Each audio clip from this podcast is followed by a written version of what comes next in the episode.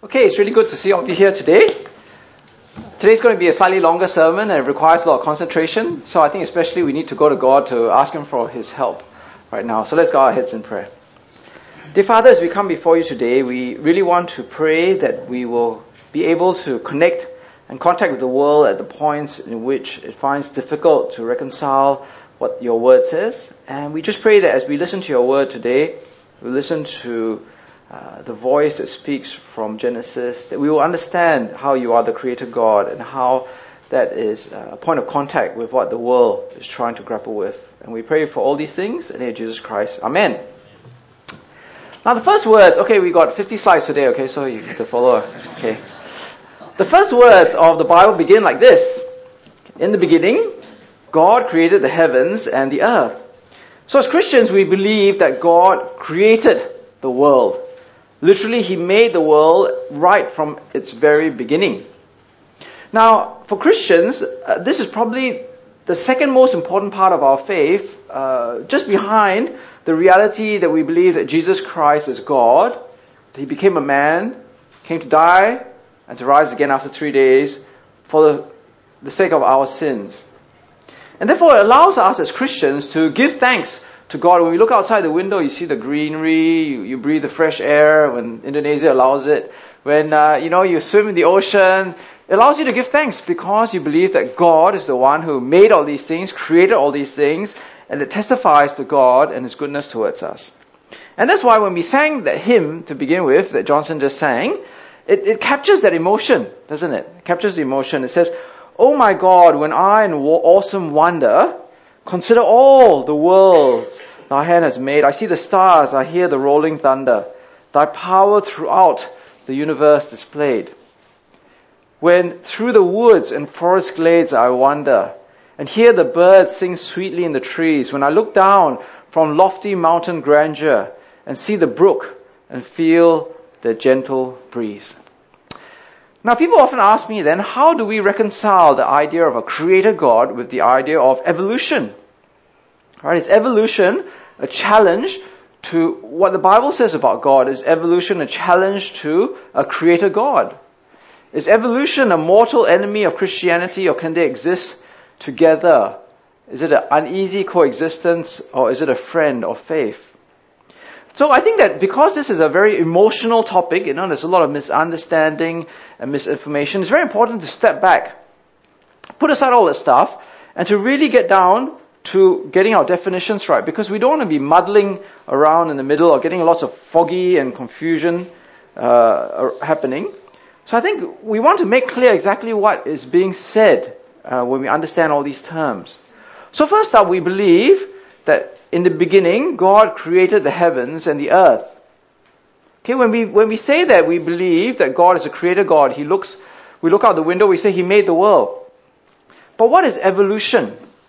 Okay, so evolution, fundamentally, at its heart, explains the development of diversity of life in our planet. Okay, this is what evolution is. It's a scientific biological theory which explains the development of diversity of life on our planet. It was a biological theory first proposed by Charles Darwin in 1859. Okay, when he wrote this book, he published this book called uh, On the Origin of Species by Means of Natural Selection or the Preservation of Favored Races in the Struggle for Life. Okay, now I want you to remember that title, okay, because that title is very, very important. And we'll get to it soon. But over the years, over the last 150 years, I think we can say that evolution focuses on three main things. Okay, three main things. So if you look at the next slide, basically evolution says that all current species, all the different species around us, uh, descend from a common ancestor. So all uh, mammals descend from more basic mammals. All vertebrates come from earlier groups of vertebrates. and ultimately, all of them descended from a single cell form of life that lived 4 billion or 4.5 billion years ago.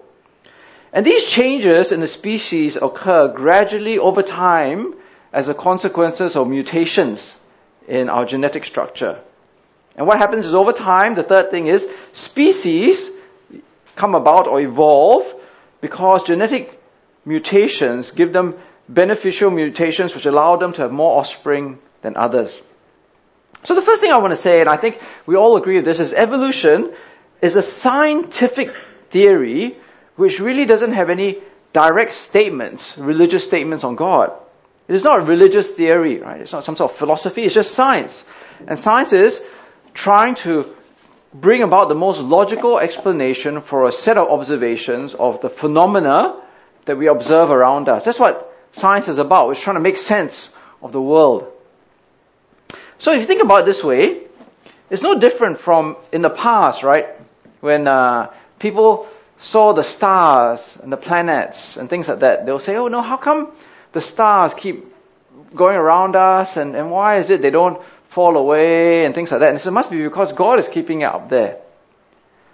But then Isaac Newton, many, many years ago, came out the law of gravitation. And through his law of gravitation, he explained how all the planets behave the way that they do. But no one says, because I believe in the law of gravity, therefore I don't believe that God exists, right? I don't believe that God is not there.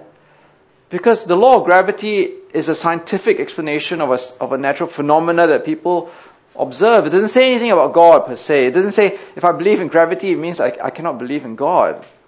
Right? Doesn't, what's gravity got to do with God? It's just, it's just science.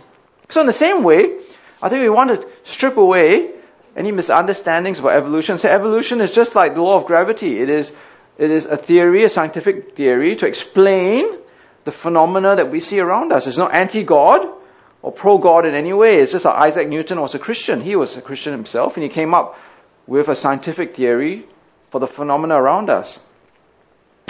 And evolution, uh, actually, as a scientific theory, has really grown and developed over the last 150 years. Many scientists working on many fields agree that it is the best explanation for the origin of species.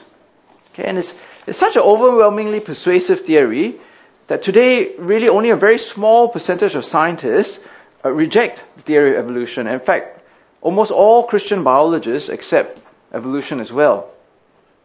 Now, when uh, Charles Darwin uh, published his work, you sort of think that, well, you know, many Christians would be up in arms and many, many, you know, Christians would be opposing it. But actually, interestingly enough, if we were to get into our time capsule and go back to 1859, we actually see that the, the, the earliest people who defended the theory of evolution were actually Christians. And Christians in 1859, when it first came out, didn't seem to have a big problem with the theory of evolution. So, okay, today, the beginning of my many, many slides. So there's this guy called William Henry Dallinger, and uh, he was a Wesleyan pastor from 1861 to 1880, and he was later president of Wesley College, and he was a member of the Royal Society, which is like a science society in England. And uh, in 1887, he gave his unreserved acceptance for the theory of evolution. There's another guy called Sir George Stokes, who's a Lucasian professor of mathematics at Cambridge University from 1849 to 1903, which is a position which was also held by Isaac Newton and today Stephen Hawking. And he said, as a Christian, even an extreme adoption of evolution is not inconsistent with theism. Uh, and in America, next slide, apparently the National Academy of Sciences in the United States were initially reluctant to accept Darwin's theory. But in 1880, it accepted its, uh, his theory mainly through the work and the, uh, uh the persuasion of a Christian biologist called Asa Gray. And even uh, the great Princeton theologian, I'm sure many of you have heard this guy called B.B. Warfield. I'm sure many of you, if you go to the bookshop, some of his books are still on sale in Singapore. He was a great theologian, and this is what he said.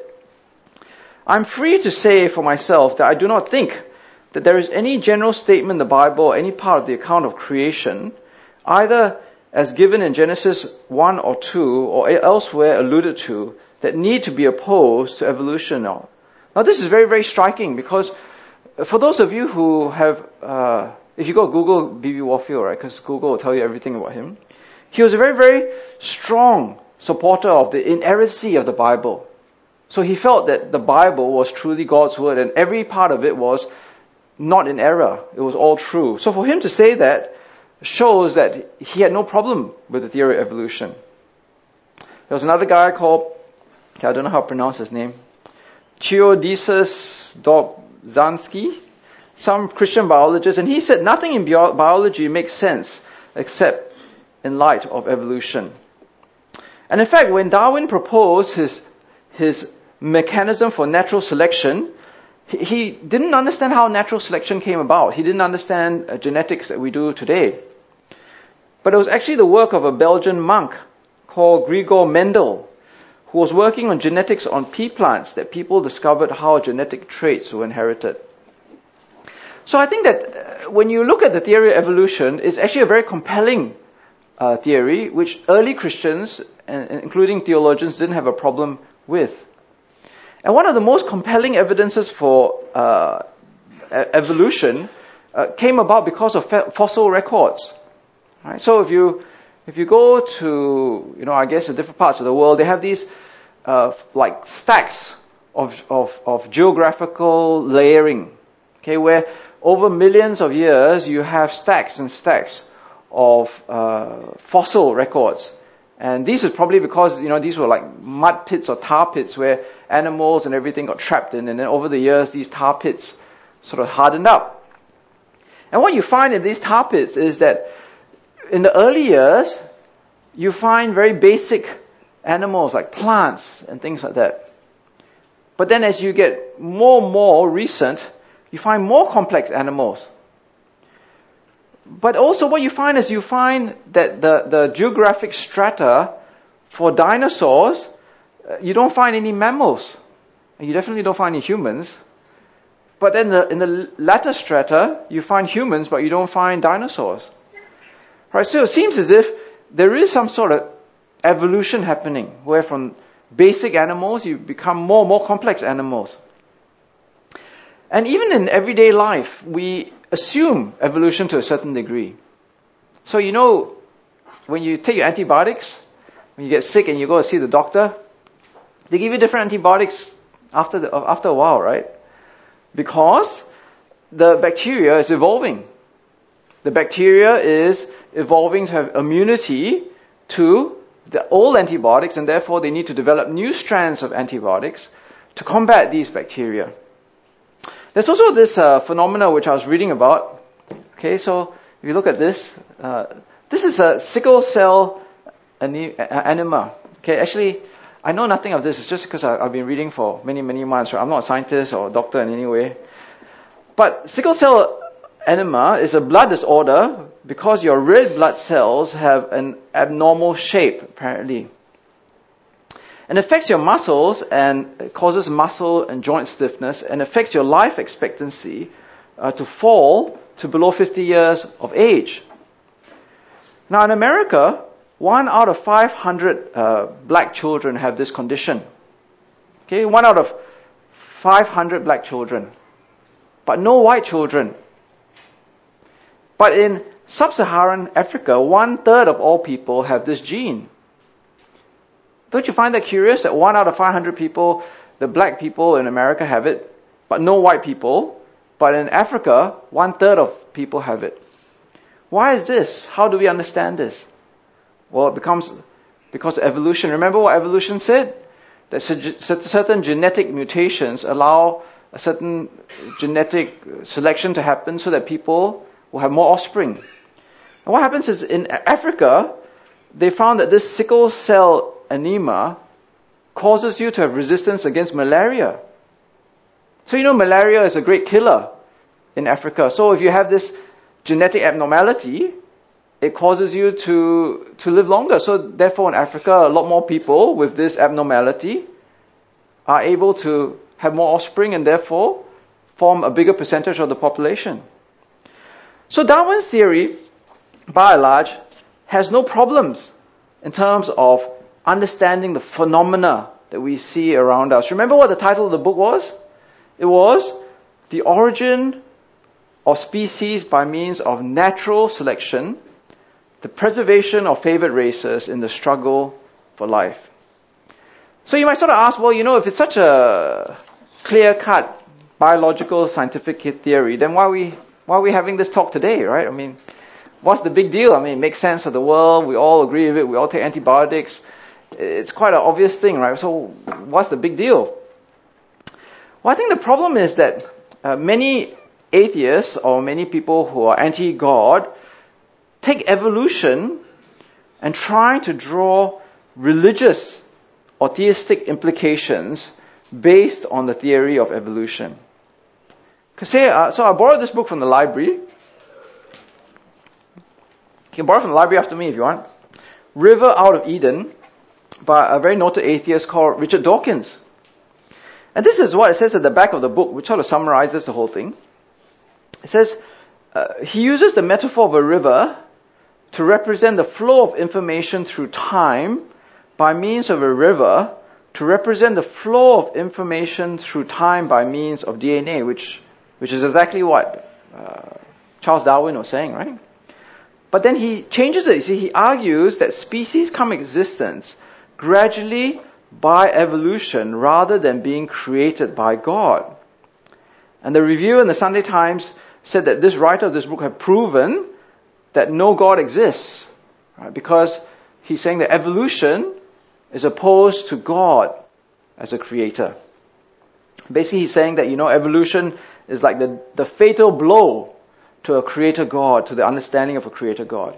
They are at odds with one another. But can that really be true?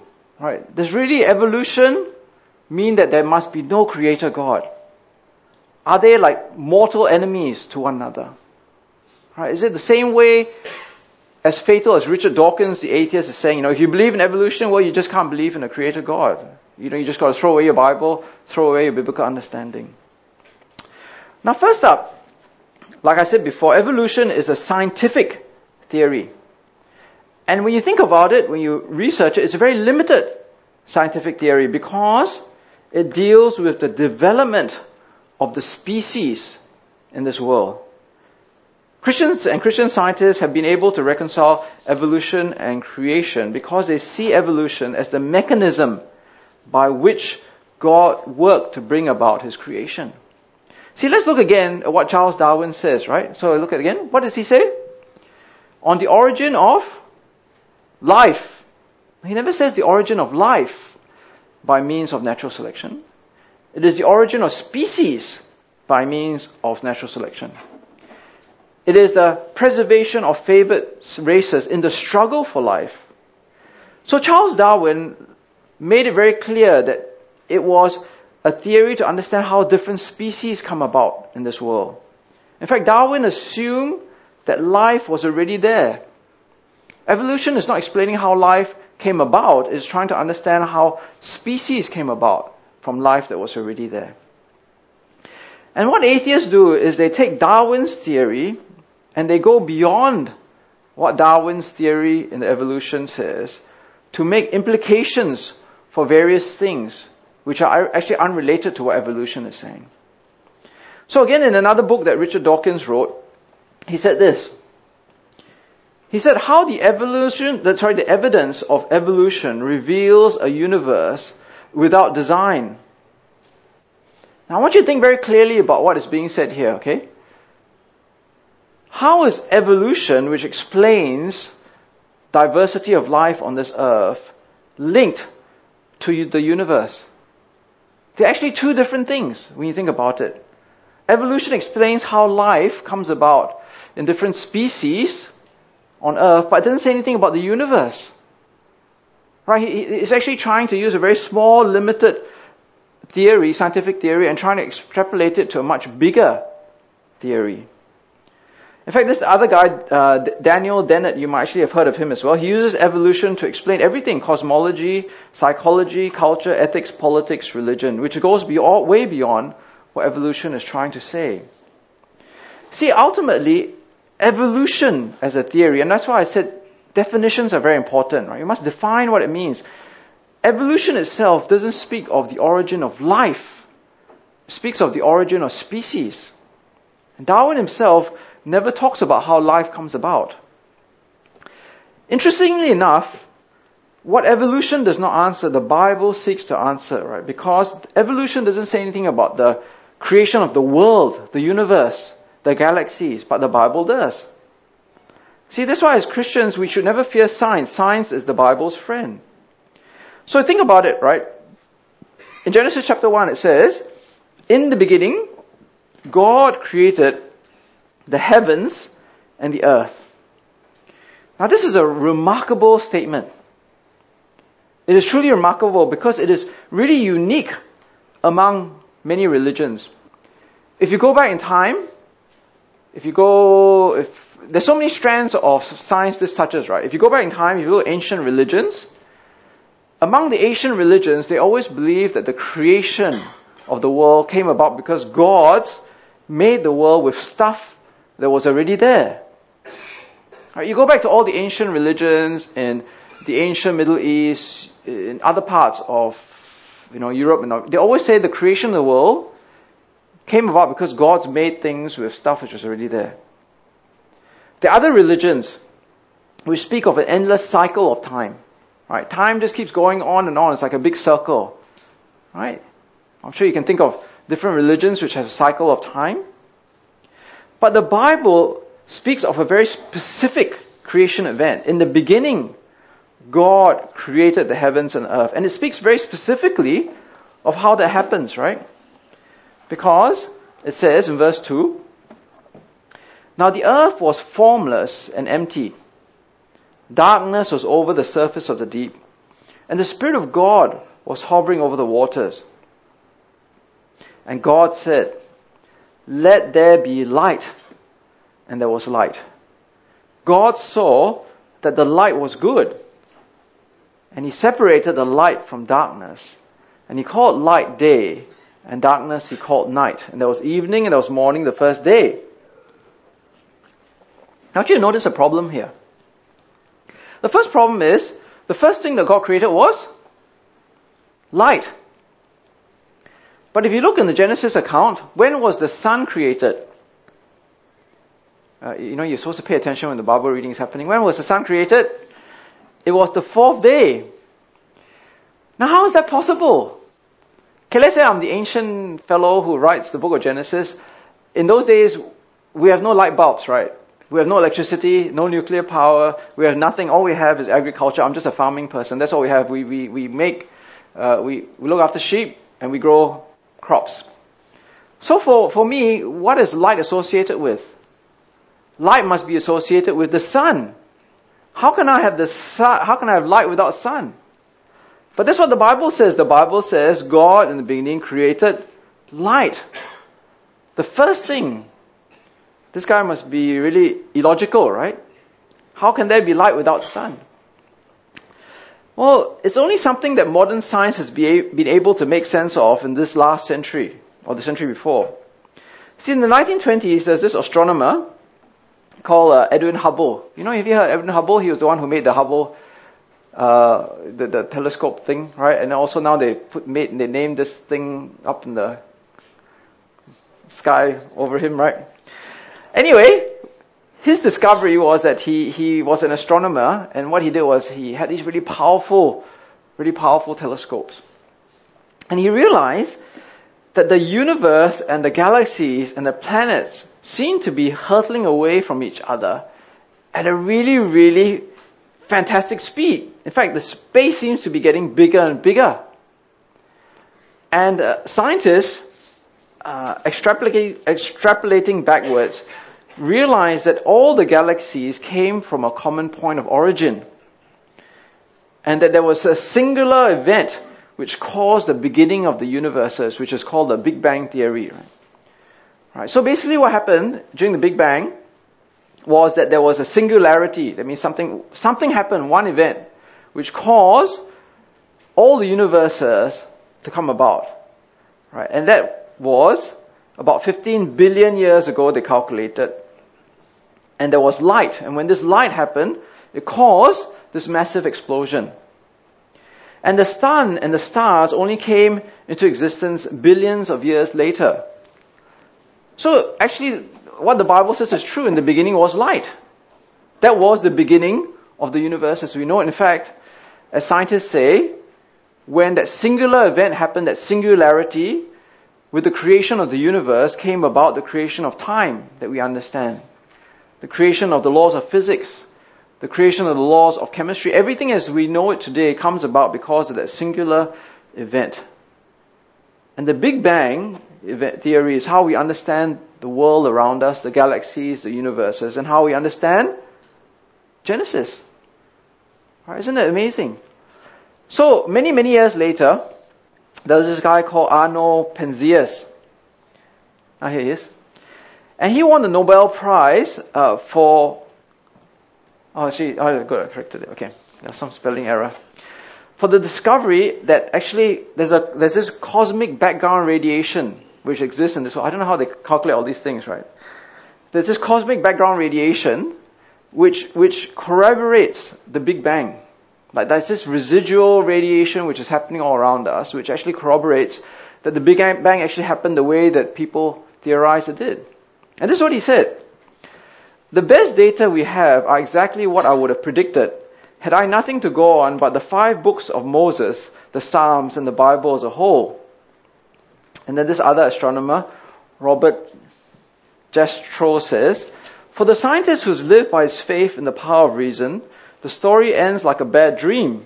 He has scaled the mountains of ignorance. He's about to conquer the highest peak. He pulls himself over the, uh, the final rock he's greeted by a band of theologians who's been sitting there for centuries.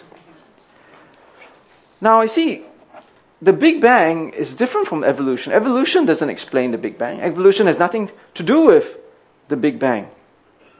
See, atheists basically say that the universe is, and there's nothing more to it. But the problem with the Big Bang is that there's a rule which says everything must have a cause.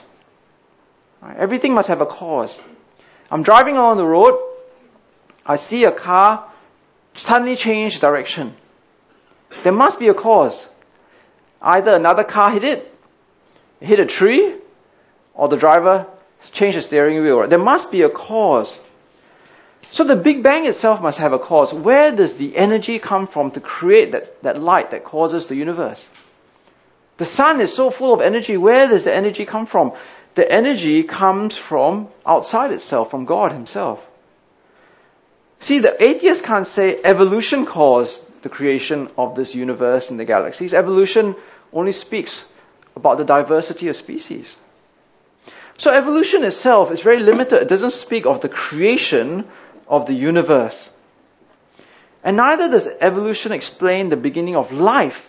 I remember we said that even Darwin himself assumed that life was already there. Evolution is a theory how life changes over time to create different species, not how life began in the beginning.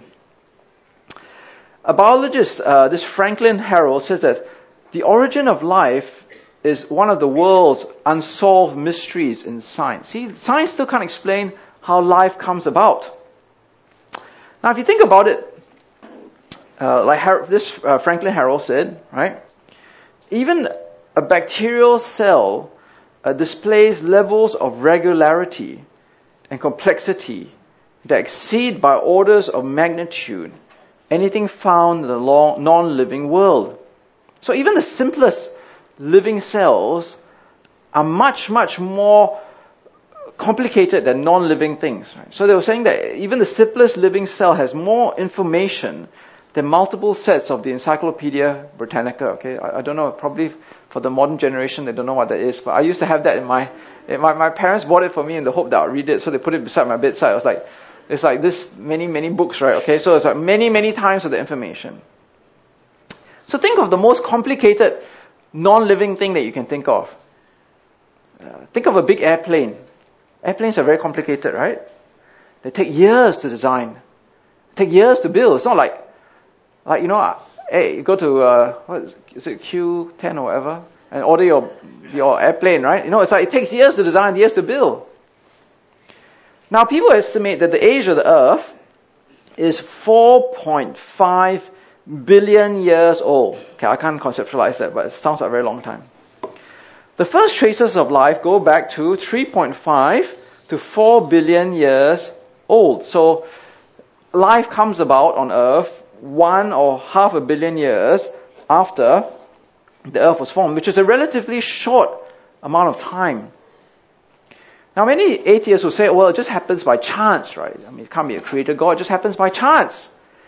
In fact, Richard Dawkins, in the book that I borrowed from the library, this is what he says, right? And this is the first paragraph that he writes. He says, but when the ricochet, he, he compares it to playing billiards. Uh, okay, so you know you all play billiards or pool.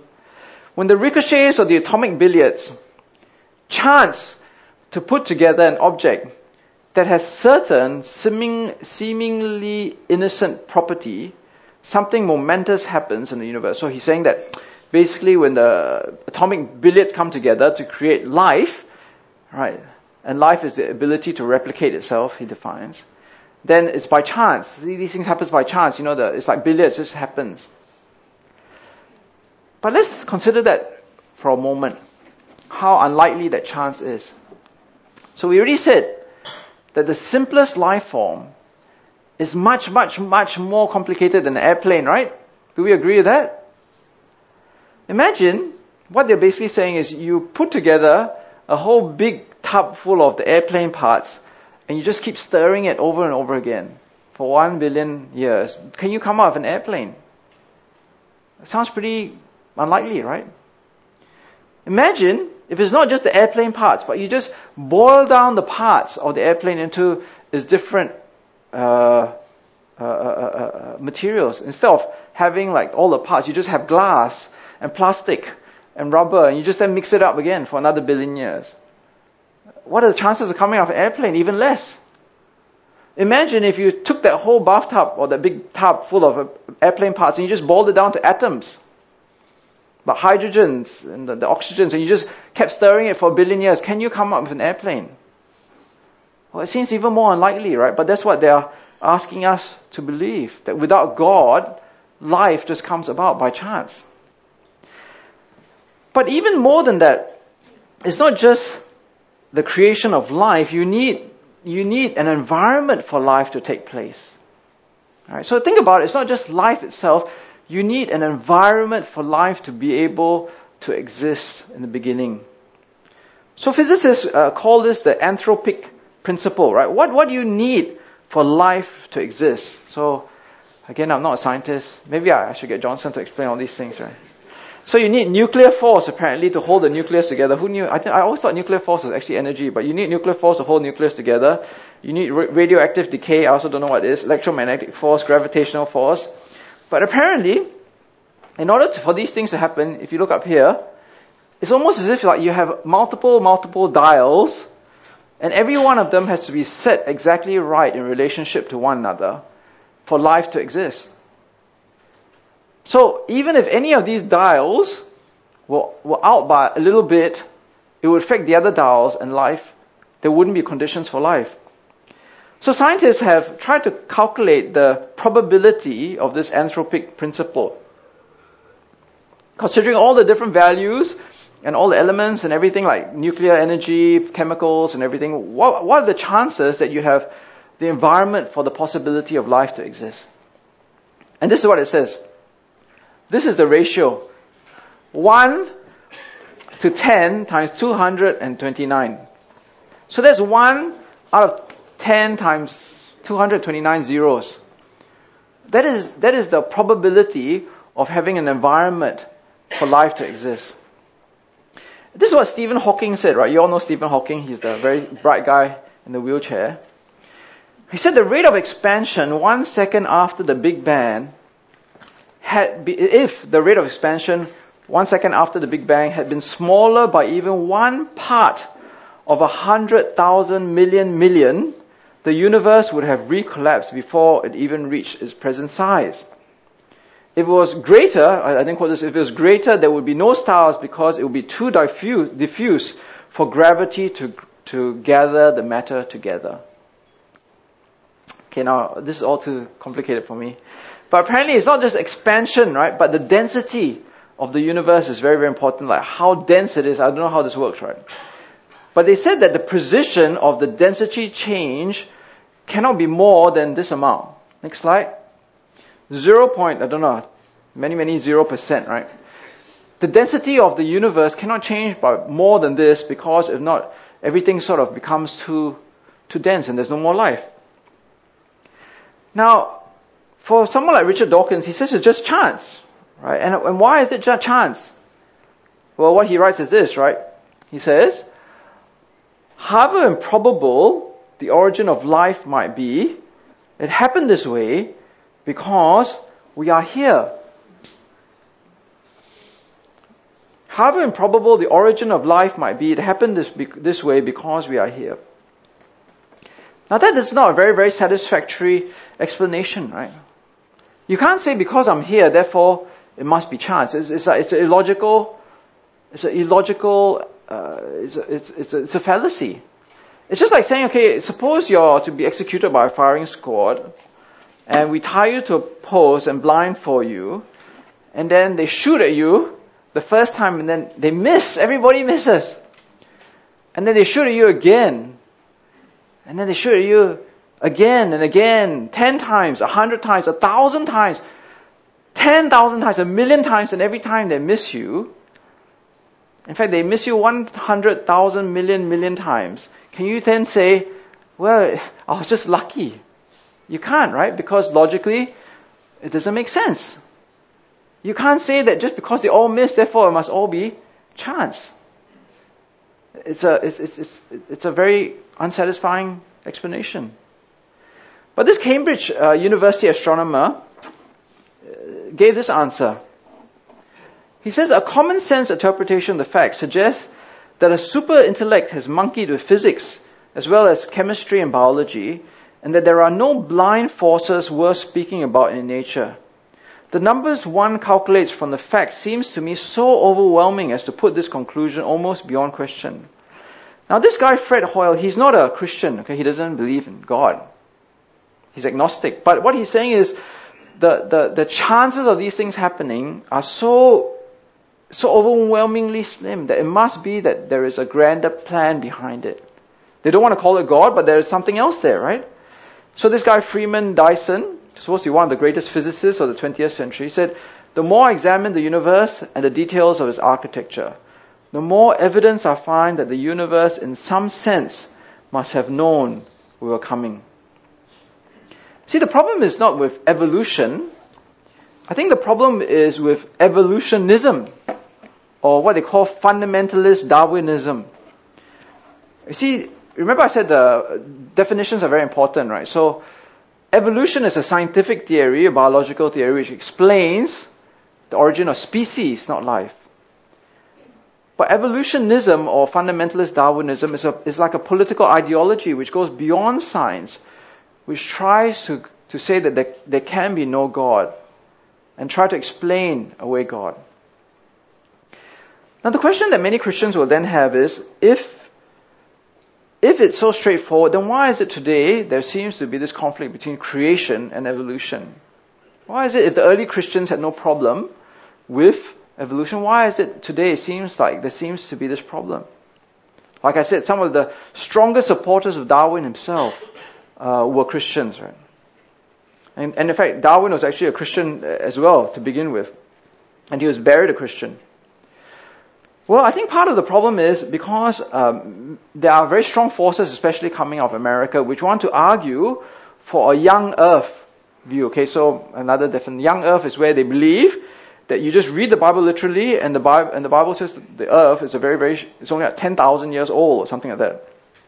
And uh, you might have heard this. This is one of the most popular proponents. This guy called Ken Ham. Next one, Ken Ham, and his uh, organization Answers in Genesis. I think there are whole talks in Singapore too. I've, I've got invitations um, from them before. But at the time when Darwin, in the end of the 19th century, talked about the theory of evolution, um, it wasn't really a very, very big deal in the sense because there were many different views about Genesis and how the world was created. So, if you look in terms of creeds and doctrines, uh, there are no doctrinal statements or creeds in any of the denominations which say the earth must be created in seven days. It's just one of the readings of the Bible. In fact, when you look at the most influential Christian theologians and thinkers over the centuries, before Darwin, Many of them already said that the, the, the Genesis 1 and 2 cannot be read, read literally. So many of you would know this guy called Augustine.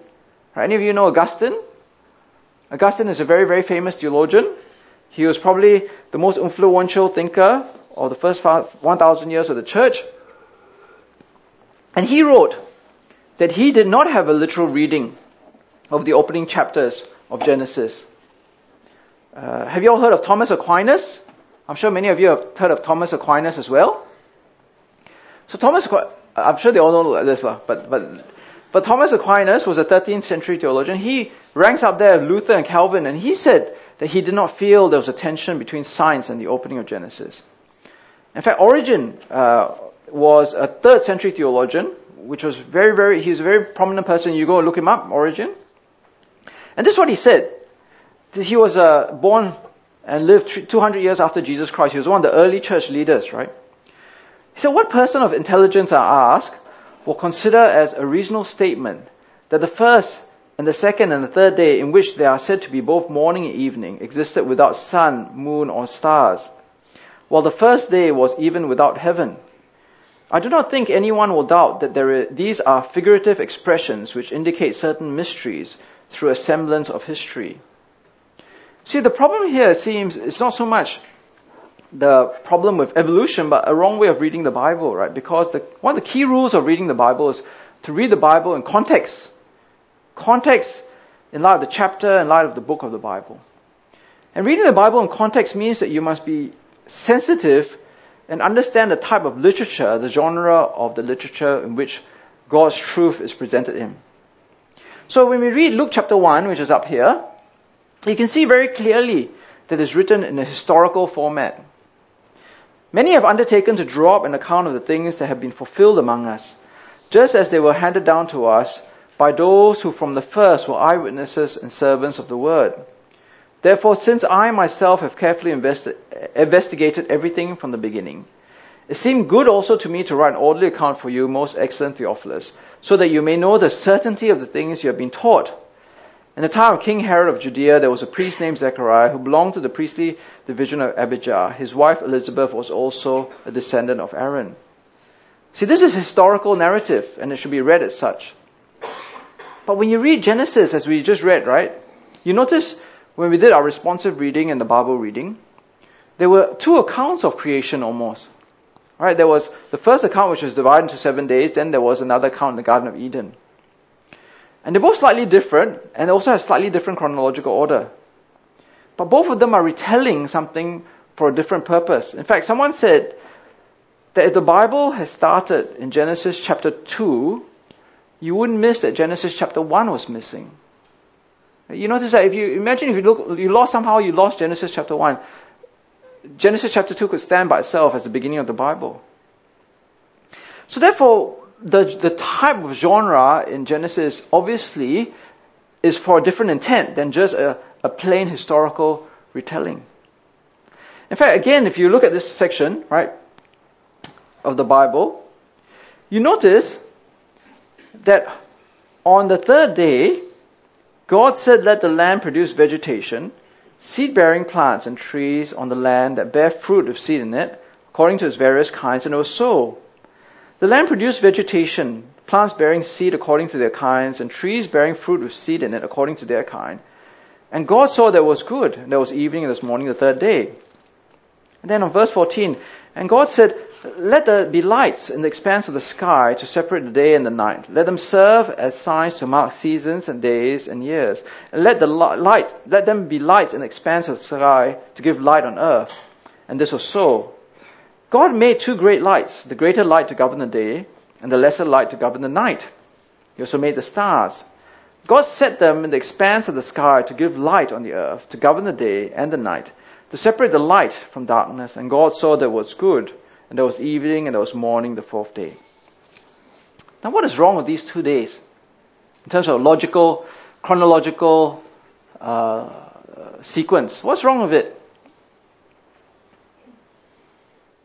Okay, you're all not farmers, lah. That's the problem. How can you have plants grow without sun? Right? You notice that how do you have plants growing when there's no sun? And don't forget, these people live in agricultural society, right? How can you have the plants before the sun? Does it make sense, right? But God is not stupid. We know God is not stupid. God inspires His word, we know that God was able to raise Jesus from the dead. So obviously, He knows what He's doing. But what people have understood creation, Genesis 1 and 2, for many, many years, even way, way in the medieval church was, day 1 to 3, if you have a look up here on the next slide, right, is the creation of the heavens and earth, the dry land, the sky, water, plants. And then day 4 to 6, the sun, stars, and moon, living animals, uh, man and woman. Many people see it as uh, the creation of living conditions and then the representing of the filling of those living conditions. Right? It's like the frame or the structure, then you fill it up with the content. So in the medieval church, they call it the separation and then the adornment. Right? So it's like you have the structure which God makes, and then there's a filling of it. So it's not meant to be a, a, strict chronological thing trying to explain science, even though there is some things which I said there we can understand, like the beginning of this, the world. But the theological point which is trying to be made is that God is an orderly God, the goodness of creation, the creation is actually different from God and we, we do not worship creation. The central place of man and women in creation and the place of the Sabbath rest. See, so we're not meant to then use the seven days and read it literally, but we're meant to see it in the genre and the style that it is, to, to understand what it's trying to say about God, even though it does say things about science in its beginning. So in conclusion, when we look at all these things, right, that's why I said definition is very important. I don't think that there is a, there's a, there's a, there's a wall between creation and evolution. I think evolution and creation are actually good friends. Right? The problem is, is when people get confused and muddle-headed and foggy in their thinking. Is when atheists take evolution and try to make it say more than what it's actually saying from its limited scientific biological theory of the origin of species and try to make it explain life itself. I think what happens is when Christians read their Bibles wrongly and defensively try to reject evolution and say there must be a strict seven day creation. See, in the end, I've read uh, quite a few books trying to debunk Christianity, Christianity uh, through evolution.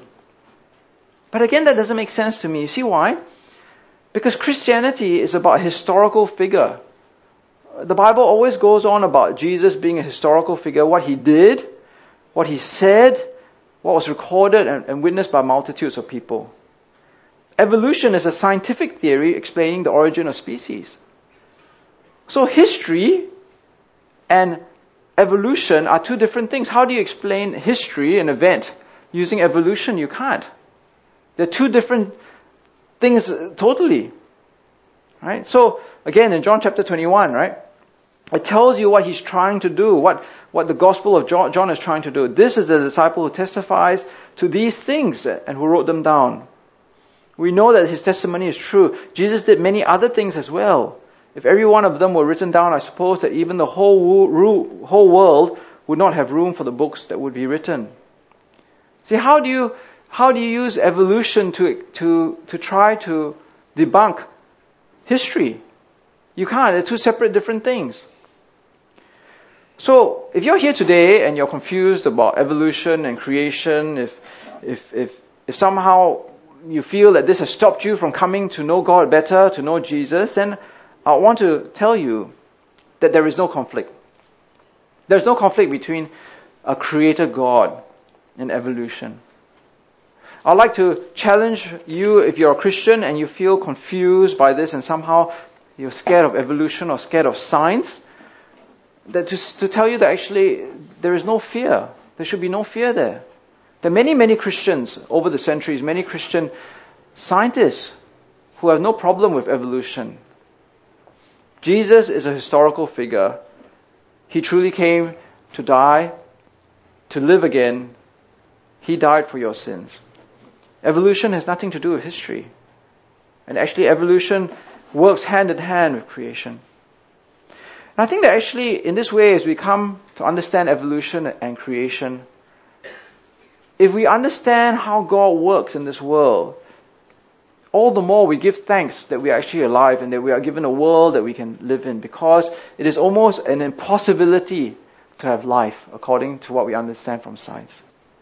To just be here breathing, seeing, listening to me is a miracle.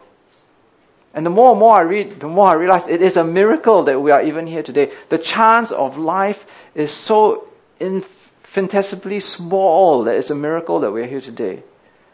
And actually, to have life itself helps us see that we need to find God. That only God could cause this to come about. So I want to end with this quote from Romans chapter 1 verse 18. It says, The wrath of God is being revealed from heaven against all the godlessness and wickedness of men who suppress the truth by their wickedness. Since what may be known about God is plain to them, because God has made it plain to them. For since the creation of the world, God's invisible qualities, His eternal power, divine nature have been clearly seen, being understood from what has been made, so that men are without excuse. You see, actually, when you consider science and what science says about the world, we, we begin more and more to marvel that there is life, and we need to see that we need to know our Maker. We need to know our, our Creator. And when we realize how impossible that we have life itself, all the more if we don't acknowledge God, God who made us, God who placed us in this wonderful world, then it is a sin. It is a sin because it's actually showing our high handedness to say that God, who did this great thing, is not there and we don't need to thank Him for it. Let's go to God in prayer. Dear Father, as we come before you today, we thank you for the miracle of life. We thank you for the miracle of the creation of this world. We thank you for science which seeks to understand the phenomena around us. But dear Father, help us to see that just because we understand uh, by observation, by science, how some of these things come about. But yet, we do not really understand why these laws are there. Why is there a law of gravity? Why is there uh, uh, this theory of evolution? Why is it you've, you've formed these things into the fabric of this world which came about? Help us to marvel and help us to see that science cannot replace you, our Creator. We may understand the mechanism, but we do not understand the power of the Maker. Dear Father, for those of us here today who are sincerely seeking you, we pray that you will help them to see that there is no contradiction between science and the Creator God. We pray that they will be able to seek the historical Jesus and to know your Son who died to save people from their sins. We pray for us today as people who are strong believers in Jesus, that we will see that there is really no reason to be fearful of science or evolution but rather to understand it by what it's really saying. And that by understanding it, we can marvel all the more that you are such a marvelous God. And that uh, what a great God you are. And that we can enjoy your nature, thanking you for it. And we pray for all these things in the name of Jesus Christ. Amen.